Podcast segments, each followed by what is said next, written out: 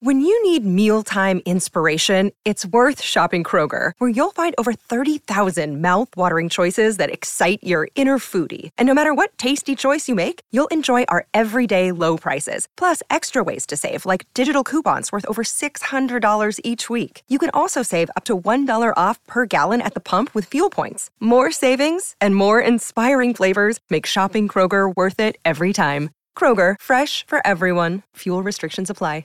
Another day is here, and you're ready for it. What to wear? Check. Breakfast, lunch, and dinner? Check. Planning for what's next and how to save for it? That's where Bank of America can help. For your financial to-dos, Bank of America has experts ready to help get you closer to your goals. Get started at one of our local financial centers or 24-7 in our mobile banking app. Find a location near you at bankofamerica.com slash talk to us. What would you like the power to do? Mobile banking requires downloading the app and is only available for select devices. Message and data rates may apply. Bank of America and a member FDIC. This episode of Mom and Dad Are Fighting contains explicit language and discussion of mental health, including mention of suicidal tendencies. If you want to avoid this content, you can skip forward after our first listener question.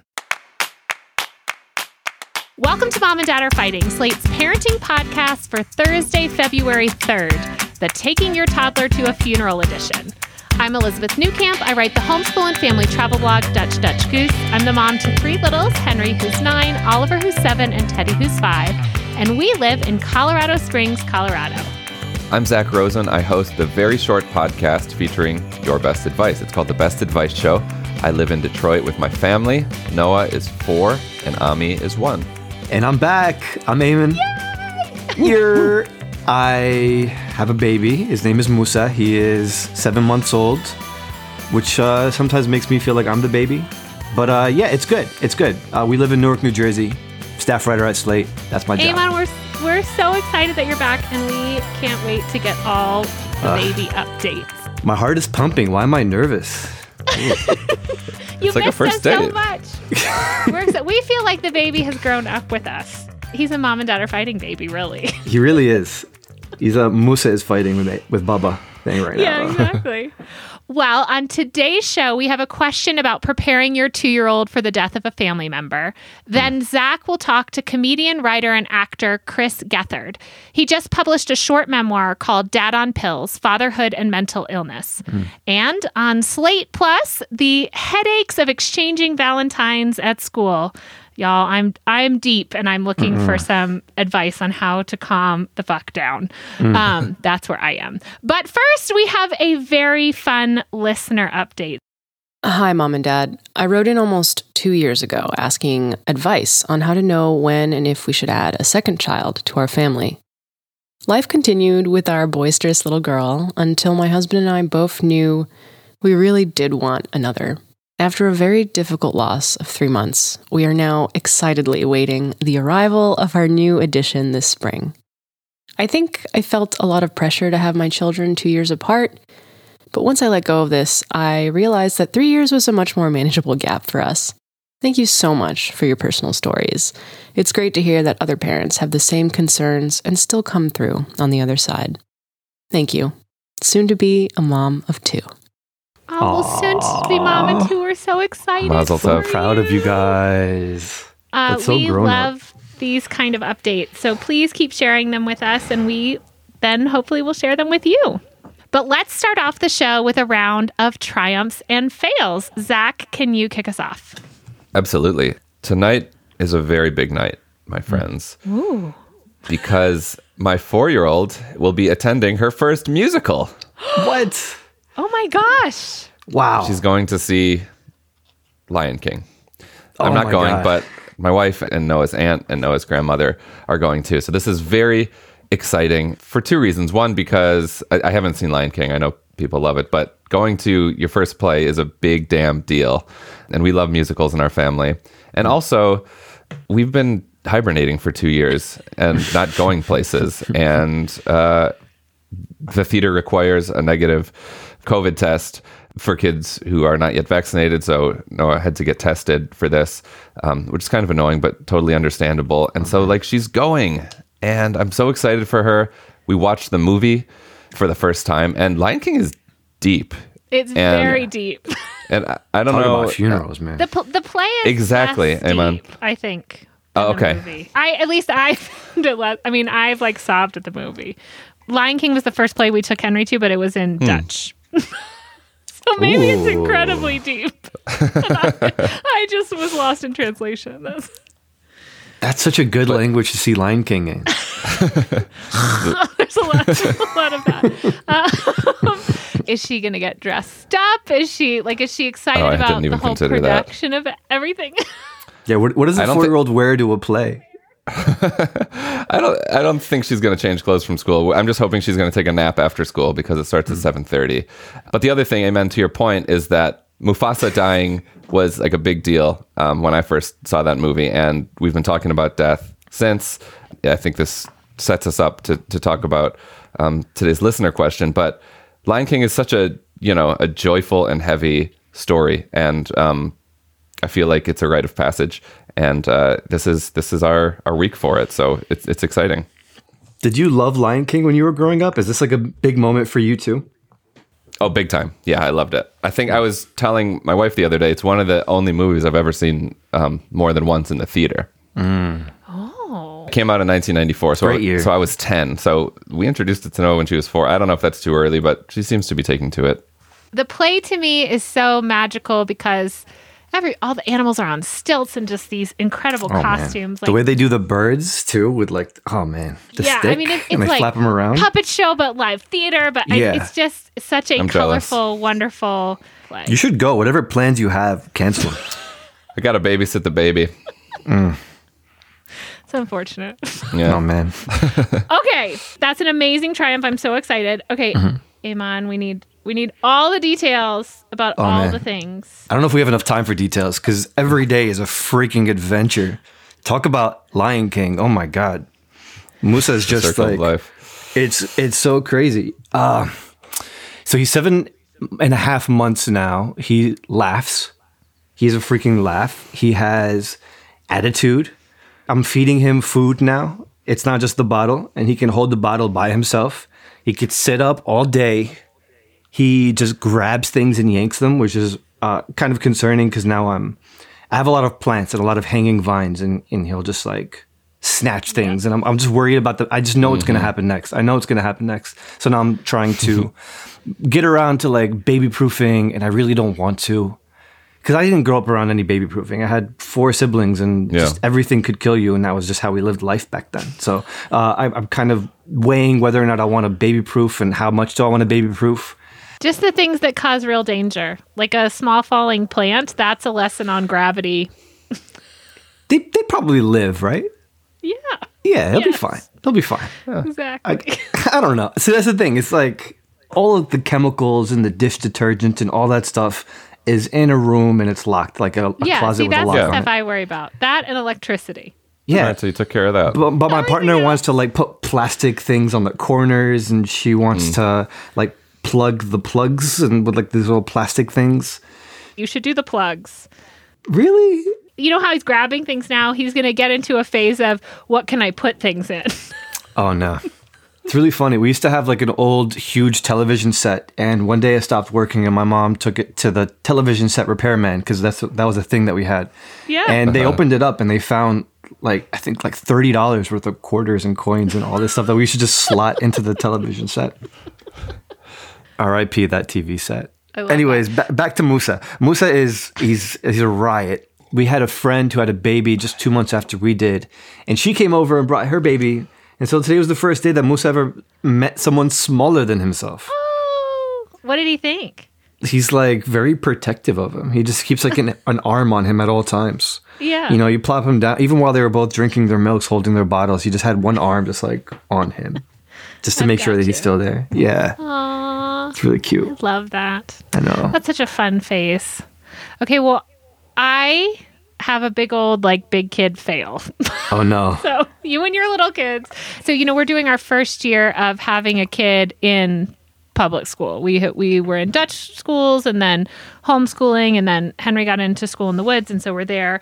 They have a big project at school. They got these stories and they're learning to retell them and they're from all different cultures. Henry's is a um, story from an indigenous peoples about coyote and getting um, the bows and how all the different animals uh, gained like their strength and power. And the thing is, he's like a really good reader. He can read, he read it probably twice, memorized it, can recite it. Wow. And so he will do fine. But to me, the entire point of this exercise is to do better, right? Like the whole point is to be pushing them to learn new things and do better. And so they they've had several weeks to practice this. His presentation is on Wednesday, and I asked him yesterday. uh, You know, the sheet came home from the teacher asking them to practice two or three times at home. He's like, "Well, mom, the other people don't even have theirs memorized. I'm fine." And I just have this like, yes, he is absolutely fine. He will do totally fine. But it's like not good enough for me. Mm. And my husband is very, Jeff is like, we need to push him kind of slowly to make these changes. He did his little presentation. It was fine. He had his hands in his pockets, kind of dancing around, kind of not really paying attention as he recites the story to us. And I'm like looking at the grade sheet, and I must have just had the most like mom face because he was like, I can't do this if mom's going to look at me that way. and I was like, I can't do this if you're not going to try, you know? And just like, like it was so Yeah. bad. I ended up like leaving with the little two kids and letting Jeff kind of sit with it. And then Henry came upstairs and says, Well, dad says I'm going to get a four, which is the highest grade in this grade scale. And I just was like, for some reason that set me off. And I just was like, well, that's great. I don't really care what grade you get. I'm disappointed at the mm-hmm. amount of work you've put into this. And then walked out of the room.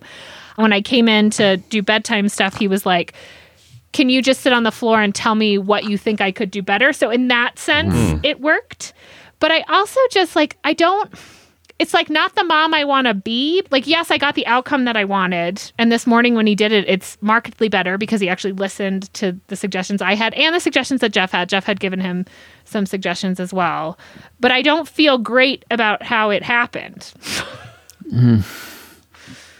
I, I see where you're see, I see where you're coming from. It's just that I, I think I see it as a success.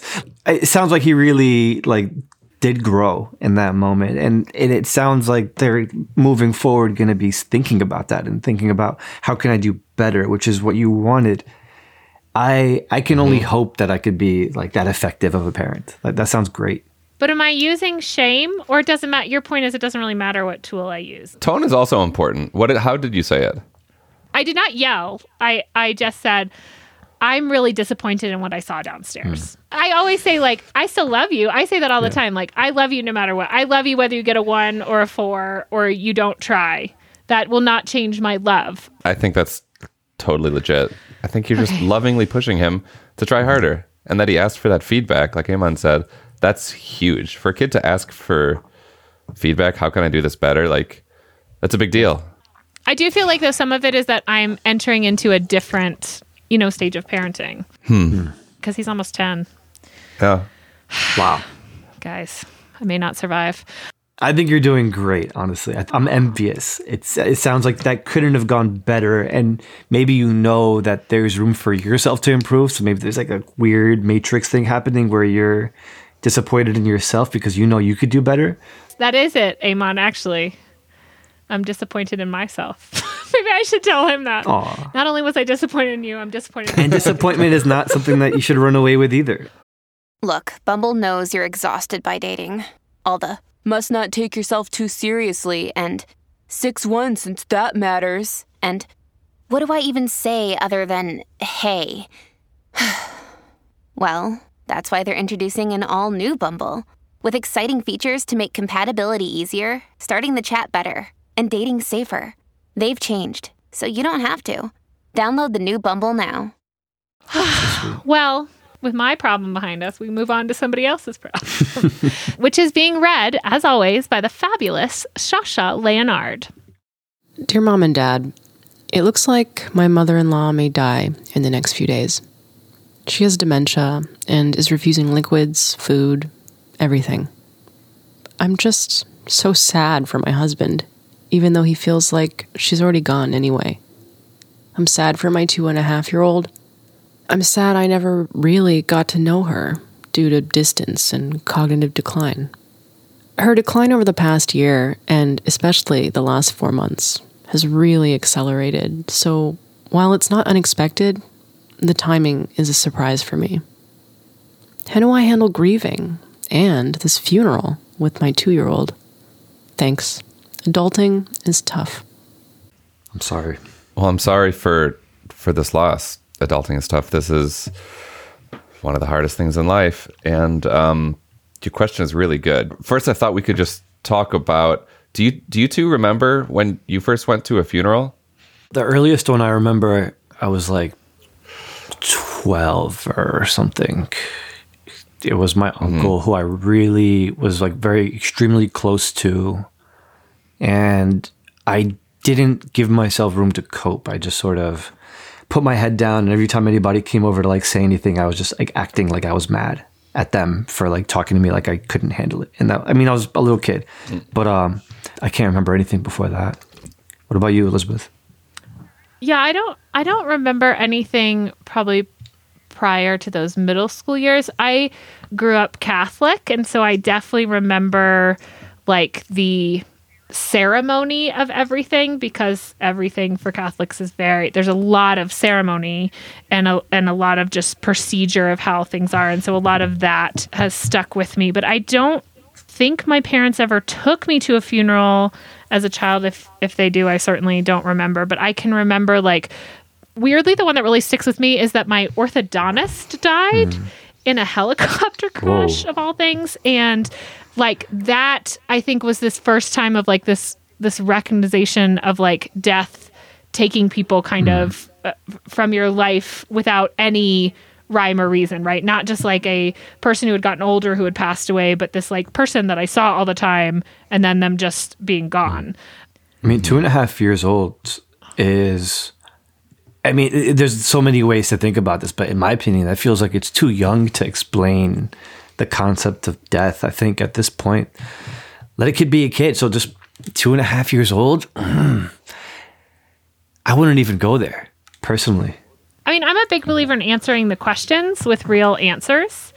So definitely like not hiding what you're going through personally and also not hiding like if they ask like I think there's a lot of harm to be done in using like euphemisms or not explaining things like, oh, they, if, if you say they went to sleep and they never woke up, like that can be mm. really scary. Yeah. So saying like they died, their body stopped working, to me is less scary. But I also agree that like two is so little. Like, Yeah. can they even form these questions? And adults have a tendency to over explain Yeah. things that don't necessarily need to be addressed.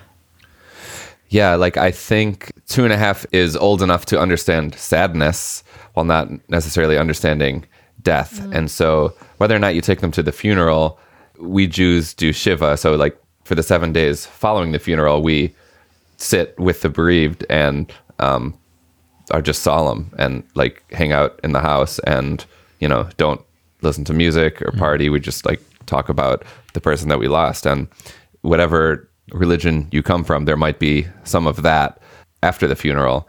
And I think for the kid to be around sad people is great. Like, I think it's really important for kids to see mommy and daddy not being joyful sometimes. I don't think there's any reason to shy away from that stuff. And if your kid asks like what's wrong, you could just say if you're not ready to talk about death, which I agree, it too too is, is early to talk about that. You can say I'm really sad. Um, and I, th- I think that's fine. So there's a there's you know two questions here. What do we do about the grieving, and what do we do about the funeral? Maybe you don't take them to the funeral. That of course um, you'll figure that out for yourself. But like I wouldn't shield them um, entirely from from you being sad and at a loss. I think that's important. It's a really great point. There's some very joyous things about gathering for death as well and in remembering people and being able to be with all these people you love. Like how often are we able to gather? We wish we were gathering for something else but still having the love of these these people around. For the funeral i had like very practical advice which is like you know your child. Can your child sit through this type of ceremony? Um, and keeping in mind that i think people sometimes think like well my kid needs this or the family needs this. Like will my child being there be a distraction to other people because the funeral and that process is really a closure process for everyone that's left here and so are you somehow taking away from other people or are you adding to it there are certainly situations in which the children are an important part of that and helping other people grieve there are also times in which given the type of ceremony you're going to have or the type of thing that's happening that it's just really inappropriate. And I think that's a deeply personal decision. And it's something you should certainly obviously talk to your husband about and talk to their family about what are other people doing with their children. But there are going to be a lot of people at the funeral that behave in a lot of ways that are not kind of typical behavior. And so, what is your child going to do with that information? Uh, and just make the choice that's best for your kid. They're not going to remember at 2.5 whether they were there or not there. So, it's really Yeah. more of a decision for you. Right. You know, and I I had to learn this a weird way by taking my kid on a plane when he was just like crying and, and being just too much for the people around him. So uh, I would say uh, just if you do decide, if if you just figure out like what you want to do first, and then decide that you want to take your your child to a funeral, it's okay to give yourself a way out and and say to yourself, okay, if things aren't going exactly as planned, it's fine to just get up and leave. I think people would understand. Yeah. Yeah. People tend to put a lot of pressure on themselves to apologize for people and to push through the annoyances and, and the crying and everything. Uh, it- it's okay. I think also not going to the funeral is a good choice too. Like, all there's no wrong choice here. And just so you don't have to miss the funeral, if your kid does have to leave, just get a babysitter, someone that can be with them at the funeral with you, who they trust, because you don't want to miss out on your you opportunity to grieve. Be there too for your spouse. Yeah. There are lots of great books out there. I, I don't have any specific recommendations, but there are so many great books for children, kind of about death and about um, the grieving process. So I also really, really recommend checking out some of those, reading them, kind of prepping. This is a fundamental human experience. We're going to lose people in our lives. And in the end, right, we're all going to die. So hiding that from your kids, I think, only leads to bigger questions later. Amen. One of the not fun parts about parenting. Yeah. Yeah. Well, listener, we are sincerely wishing you and your family well. If mm-hmm. you have a question, please send it in. Email us at momanddad at slate.com or do what this listener did and post it on the Slate Parenting Facebook group. Occasionally, we snatch questions from there too. This episode is brought to you by Progressive Insurance. Hey, listeners, whether you love true crime or comedies, celebrity interviews, news, or even motivational speakers, you call the shots on what's in your podcast queue, right? And guess what? Now you can call the shots on your auto insurance too. Enter the Name Your Price tool from Progressive. The Name Your Price tool puts you in charge of your auto insurance by working just the way it sounds. You tell Progressive how much you want to pay for car insurance. Then they'll show you a variety of coverages that fit within your budget, giving you options. Now, that's something you'll want to press play on. It's easy to start a quote, and you'll be able to choose the best option for you fast. It's just one of the many ways you can save with Progressive Insurance. Quote today at progressive.com to try the Name Your Price tool for yourself and join over 28 million drivers who trust Progressive. Progressive Casualty Insurance Company and Affiliates. Price and coverage match limited by state law. Zak, I know you're a fan of our next guest, Chris Gethard. For those of us uninitiated, tell us a little bit about him before you two talk about his new memoir. Absolutely. Yeah, I think it's safe to call him like a cult comedy hero. He's from New Jersey and he first became semi famous as the host of his own public access talk show called The Chris Gethard Show. It eventually ended up on cable and kind of launched him into the, I wouldn't say mainstream, but mainstream adjacent. He's been in movies and on TV. He was in that movie Don't Think Twice, which I love, that Mike Birbiglia film. He hosts two podcasts, and now he is a dad to a toddler. And he's written, uh, I don't know if you call it like a long essay or a short memoir. It's on Scribd Originals, so it, it took me like a couple hours to read, and I'm a slow reader, so you can get through it pretty quickly. It's 40 pages, it's beautiful. It's called Dad on Pills Fatherhood and Mental Illness. I totally recommend it, and you can learn more about how to read it yourself by following the link in our show notes, or you can just Google Dad on Pills, Fatherhood, and Mental Illness. So, you know, not surprisingly, we talk about fatherhood and pills and mental illness. All these topics I think Chris talks about with such humility and grace and humor and vulnerability. I was really excited to talk to him. Here it is. Well, Chris, I read your new memoir and honestly it it it deeply resonated. Thanks for putting yourself out there the way you did. Oh, um, please. I'm lucky to be able to put myself out there, and I'm so sorry to hear that it resonated. That's Why are you sorry? well, anytime you write about depression, let alone thinking about my kid through that lens is hard. So if you identify with it, I'm like, well, I hope I hope you identify with some of the fun parts and the funny parts as well. But you know, in its guts, I think it's a it's a tough conversation. It's it's a tough conversation, and yes, I do identify with the funny stuff too. But I think honestly, man, like to not have that conversation with our kids right now seems so much less appealing than to than to have it. I think people my age are kind of the first generation of parents that have to think about how to have the conversation because it wasn't really an open conversation up until a few years ago. Adults were keeping it very close to the vest as far as taking medication and seeing shrinks and all this. So now all of a sudden we have to figure out how to navigate kids in that conversation. That's interesting.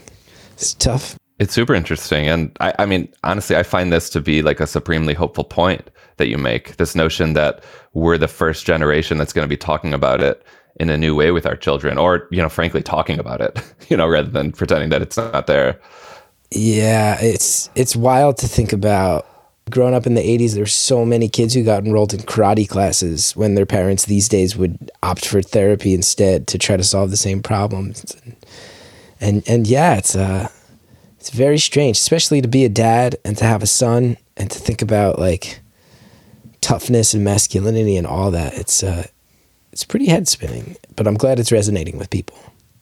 I mean, the first emphatic point you make in this piece, you say your kids are born into your bullshit and are responsible for none of it. Own that. Make sure they know it. It's perfectly okay to have a bunch of bullshit in your past and in your brain. You deal with it. Don't make them shoulder the load. So I'm wondering at what point in your parenting journey did you learn this lesson? I felt it even before he was born. I mean, mm-hmm. I was just, I mean, that's kind of at the root of this whole essay existing is me sitting here going, can I, we're going to try to have a baby and I take pills every day and I've fallen off the wagon in not so long. I mean, like seven, eight years ago, I fell off the wagon and, uh, I've had multiple episodes where people have sat me down and said they were going to commit me to a mes- mental hospital because I, I seem so out of control. You know, I like, I'm going to have a kid.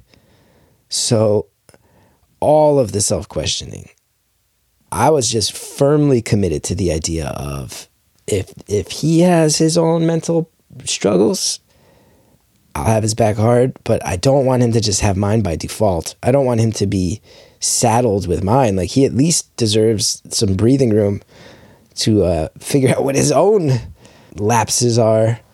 I expressed some of these feelings to a friend once, and person said back to me, you know, like the fact that you're worried about this stuff is such an advantage for him, you know, because my parents are fantastic, mm-hmm. really, really incredible, and I think they know that I admire them and the job they did greatly, but it was not a conversation they were ready to have, and I'm very ready to have it.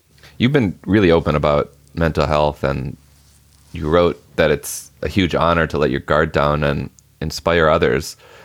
But is there a flip side to that? Has it taken a toll in some way? Oh yeah, oh yeah. I mean, uh, this you know this piece "Dad on Pills." This is really the first I've spoken to mental health since my HBO special, which came out in 2017. And there's been so many times in between where people have asked me to come speak at events or participate in things, and I've by and large distanced myself from it because a it's not the sum total of my personality and i don't want to mm-hmm. just be the depression guy forever right. and i've kept some distance from it and and then on a personal level too you know I, I put out my hbo special where I, I spoke very openly about it. Like i said that was 2017 it came to hbo 2016 i did it off broadway. There's a few things i think about. It's like one it was written up then as like this really notable thing. And i don't know that the same show would get that now because the conversation has even in the past five years shifted so much mm-hmm. that I don't think it would have felt as risky today as it did five years ago to get up there and be like, yeah, I'm a guy, I'm on pills, I've tried to kill myself, I've thought hard about it, here's what the side effects are like, and a whole bunch of jokes. I like that the conversation's not as as as risky as it once was, but I still get multiple messages every week from people saying they saw it and it helped them. And 99% of the time I sit there, I go, oh man, like if I never work again, what a cool legacy. Like I made a thing. Heck yeah. and it helps some people and that's better than i thought i could ever do and i, I help some people who feel how i have felt at my loneliest like what a commendable thing but i'll tell you the other 1% of the time i sit here i go there's so much pain and sadness in the world and by speaking publicly about it i, I have opened myself up to becoming like a bit of a receptor Yep. of it that now people know that i'm someone who will have the conversation has had has had the conversation and that's on me. And now i'm responsible for having it. It's not the easiest thing in the world and it, it definitely messed with my head messed with my head a lot. My friend gary Gulman who is a, a great great comedian much better than i am he did a special on hbo i think last year um, and he got really honest about his mental health. And uh, we sat down we went and got lunch and uh, we somebody put us in touch. Uh, someone who I work with professionally was like, "You got to talk to Gary and just tell him what's coming." And I was like, "Gary, just like set some sort of like internal parameters for yourself now because like you're about to hear some really sad things from people all over, and it's not always easy." I have no regrets, but I definitely gave a piece of myself away for sure. And I can imagine someone walking by and seeing you two at lunch together, being like, "Oh my gosh, this is the frickin' Mount Rushmore of sad funny bros." Yeah, there the you go. Great Depression meets career suicide. I can't even comprehend. Yeah, the ultimate mashup, man. It's Yeah. like when Jay Z and Linkin Park got together. I went- I remember I was once uh, out of town. This was before my son was born, and like many a uh, New York artist, my wife and I would sometimes go, okay, this weekend we got nothing. Maybe we can go up to the Catskills, and we were up there, and I went to this little restaurant. And the guy comes out and walks up to me and loud in front of everyone else in the, in his restaurant. And he goes, he goes, "Hey, thanks for coming to my spot. Don't kill yourself while you're here, huh?" And I was just like, "Oh, that. Oh, yeah, no. I hope I, I hope I don't, man." And like, I laughed because it was so twisted. But I'm like, yeah, like, I am effectively a character on a screen mm-hmm. To this guy. And that's who he's yelling at. And he's happy I'm here, but he doesn't realize like I might be in a bad place, man. But sometimes I'm just like, oh God. It's an awful oh, joke, and it's a joke that people have made to you before. You write about. Now that you're having a kid, you can't kill yourself. Yeah, that one happened. Yeah, the Catskills one was years ago, but that I've gotten that more often than you'd expect, and a lot of times from other comedians who inherently are always sort of dark with each other. But yeah, buddy, you got a kid now. I guess you can't kill yourself. And I'm like, oh, really? Not Yeah, I funny. can- I can. Well, it's one of the things that was hardest to write about in the book, and that I was um, kind of took the most finessing because I'm like, kind of offer up the point of like, yeah, I can, like, I can, and I might, and I'm someone who historically has tried and has thought about it, and I, I pray that I don't. But by saying, hey, you have a kid now, you can't kill yourself. Well, no, no, no, no, no. Because that presupposes that he's responsible for me. And that couldn't be farther for the truth. I'm responsible for him. He's not going to be responsible for me for many, many decades, hopefully. Right? Mm-hmm. So that joke was like, I, was, I would go like, like people would say it, and I'd give like a clearly fake, like, and just kind of like move on. But I was like, why is it bothering me so much that this is people's joke? And I go, oh, because that's that joke puts him in in in the line of fire in a way that's really not fair. And and got my gears turning, and it shows up in the essay too of like, I I think I'm not the only person in my age group who maybe feels like our parents' generation handed us a bunch of their baggage, and I think it would be a really nice rallying cry for my generation to go let's push the reset button on that. This little guy is not responsible. God forbid I ever do something to myself. Probably the last person on earth who should take any responsibility is my son. Yeah. All he did was like show up without any choice in the matter and try to figure himself out. So that joke really it like scared me and grossed me out and took a long time to figure out why, but the process of figuring that out is was kind of a major impetus in in putting pen to page on this one and it's it's part of why I felt like this was actually worth opening up about this stuff again because he does not need to worry about this and he is not responsible for it and I felt that felt very cathartic to write and to sort out those thoughts on that side of it. What do you do at home, Chris, to make him know that? Well, at this point, nothing because he's two and a half. Right. So I mostly just want him to live in a house that feels safe and happy and secure, just like I think all parents have this instinctive desire to do. Mm-hmm. I tell him I love him every day and I make sure he knows I mean it. There's usually at least one or two quiet moments a day where I'll just go like, buddy, you know I love you, right? And now my father and I have never discussed. My father's never told me he loves me. I'm 41 years old. Like we were not that kind of family. Um, and and and look, I know he does. We just have never said it, and I'm, I'm not the only one in my age group. Of course. I think that has this that has this uh, going on. Yeah. So I let him know. I make sure that every day there are stretches where I turn off the email and I put the phone on airplane mode, and he and I just play with dinosaurs. And I think a lot of that is so simple. That's one of the one of the true joys of this I found is is going. There's no guidebook to this, and it's daunting and it's exhausting and it's terrifying. But at its core, it is pretty simple. Just mm-hmm. make this kid feel safe, make this kid feel good, and make him know that, like, whatever's going on outside the walls of this house, inside the walls of this house, he doesn't have to be stressed out. He doesn't have to be scared. And then at some point, he'll be old enough to Google my name, and I will have a lot of explaining to do between the suicide stuff and my bizarre old TV show and and Being a lot of the dumb stuff I've done. Yeah, yeah, there's a there's going to be a lot of stuff. He's a few years away from being able to uh, intellectually have Yeah. those conversations, but hopefully before we ever actually get there, there's going to be a time where he's going to sit me down. He's going to go, "Some kid at school said you're on HBO because you want to kill yourself," and they're going to make fun of him for it. You know, I've already mm. sat and thought about that, and we'll have the conversation. But my hope is that before we ever even get to that conversation, he's going to grow up in an environment where he just feels I want to say support, but it sounds trite. It's it's almost more basic than that of like yeah, like you're home, you're good.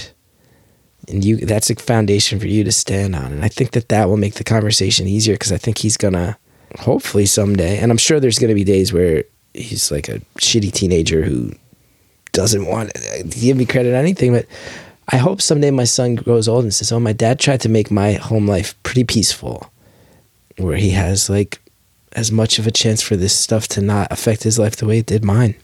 That was Chris Gethard talking about his new Scribd original essay, Dad on Pills Fatherhood and Mental Illness.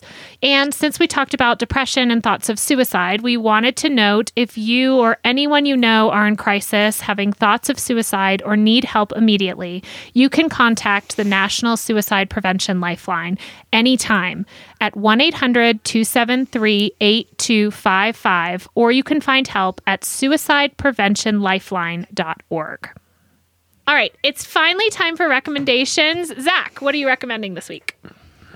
So, in my ongoing quest to get Noah to listen to non shitty music, I took advice from someone from the Facebook group recently that said to start playing her musicals, and she's she's into that, but she's also still into like Disney stuff. Some of the music, you know, like we talked about earlier with Lion King, is is really wonderful. And so I found a kind of hybrid that I think is going to get us out of the kid zone into something a little bit more sophisticated.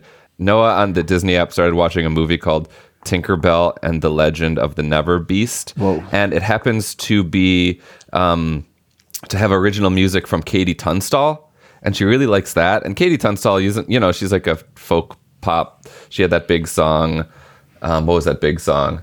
Like um, in the in the cherry tree. Woo, ooh, ooh, ooh, ooh, ooh. Remember that song from like ten years ago? I Did just I love say when you no, no? Mm. Oh, Black Horse and the Cherry Tree, and then also suddenly I see. Oh, yeah, it's not yeah. bad, and it's kind of enabling me to play that for her, and then like sneak in like Fiona Apple because it's not and so different that she's like, wait, what's this? And so it's just, you know, about finding these bridge songs that she's familiar with from the movie that can also kind of get us out of hmm. Disney World. So it's working.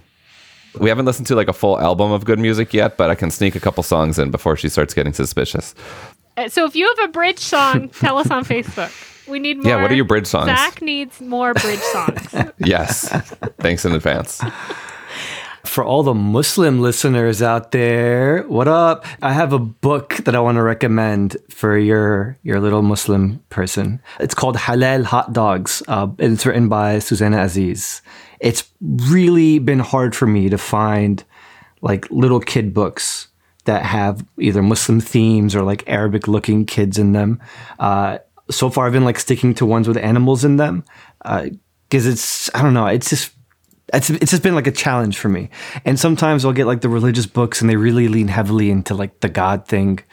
And and I've been really looking for one that didn't try to explain the religion and was more about the experience of being in that community and and they just have pictures of kids inside the mosque, which has been really hard to find without them being like these little happy babies, yeah. you know? Uh, so this one's really been mm-hmm. a delight. I, I, read it to my son almost every night and uh, you know it's it's like it's funny where nice. like the kid is trying to pray but his stomach is growling because he's hungry. Like it has things like that that are it's it's just everything that i've wanted in a little kid book. Uh, also the main character's name is musa so I don't, what? Oh my gosh that's, that's perfect. that's it's exciting. just, it's everything i've ever wanted. And now i want a hot dog there's another there's another kid book then that's called like Mo and Mo, and it's about like a Jewish and a Muslim friend that live like nearby and they become friends. So th- I've been reading my kid all as many stuff like that. That's about like the community. Yeah, and I just am so happy about it. Okay, cool. these makes me feel good. Feel, makes me feel like a good dad. Yeah, you're doing it. okay. I found this amazing book about teaching writing lessons. It's something I really struggle with is like make not that making writing fun is hard, but like something that's prepped out when I'm teaching at home. And I found this great book. I even brought it down here because I love it so much. It's called "Don't Forget to Write," mm-hmm. and there's there's one for older kids, um, but this one is for elementary grades.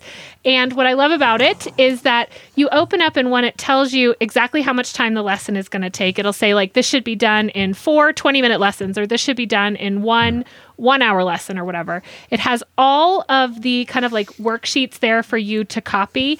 And the lessons are so fun. So we just did this one about um, we built forts, and then there was a um, thing in here about like your cave and what's living in your cave and the kids took their stuff into their cave and I went in with the little one and we wrote it. There's build something and then fill out a patent application. Like they're oh just goodness. really fun and clever. The worksheets are really great. I'm holding them up. Just like all kinds of images and fun things to fill out. And here's why I think even if you're not homeschooling, you should get this. This is a wonderful opportunity on a snow day when you have your kids home to do something that is fun but also a little bit structured, which I like. And I wasn't sure how the kids would react, but they really, really love it because they all have this like element of play, but then also this product. Like there's writing a comic book where you're, it gives you things that you should read or write before. I just feel like all the work is done. So if you're looking for hmm. something mm. like this for summer or for snow days, I like to keep these around for when the kids are home and they're making me crazy. And I'm like, what can we do? I can just go downstairs, make a copy. Again, it's called called Don't Forget to Write for the elementary grades. Nice. All right, well, that's it for our show. Before you go, please subscribe to the show and leave us a review on Apple or Spotify. Better yet, tell your friends. Yeah. If you have a question for us, email us at momanddad at slate.com or post it to the Slate Parenting Facebook group. Just search for Slate Parenting. If you rely on mom and dad, the best way to support the show is by joining Slate Plus, Slate's membership program. Signing up for Slate Plus helps us help all the people you hear on the podcast every week. Members will never hear another ad on our podcast or any other Slate podcast. You also get free and total access to Slate's website. Plus, you'll be supporting our important work. So I hope you'll join if you can. To sign up now, go to slate.com slash mom and dad plus. Again, that's slate.com slash mom and dad plus. Thanks. This episode of Mom and Dad Are Fighting is produced by Rosemary Belson. For Zak Rosen and Aymann Ismail, I'm Elizabeth Newcamp. Thanks for listening. Our family has grown. Welcome to the world, Hanna Baby. Introducing a new collection, Hanna Soft, made with Tencel. It's so breathable, with stretchy comfort for all of baby's first moments. And it's cool and gentle on their skin all year round entrusted Hanna quality for your most precious gift.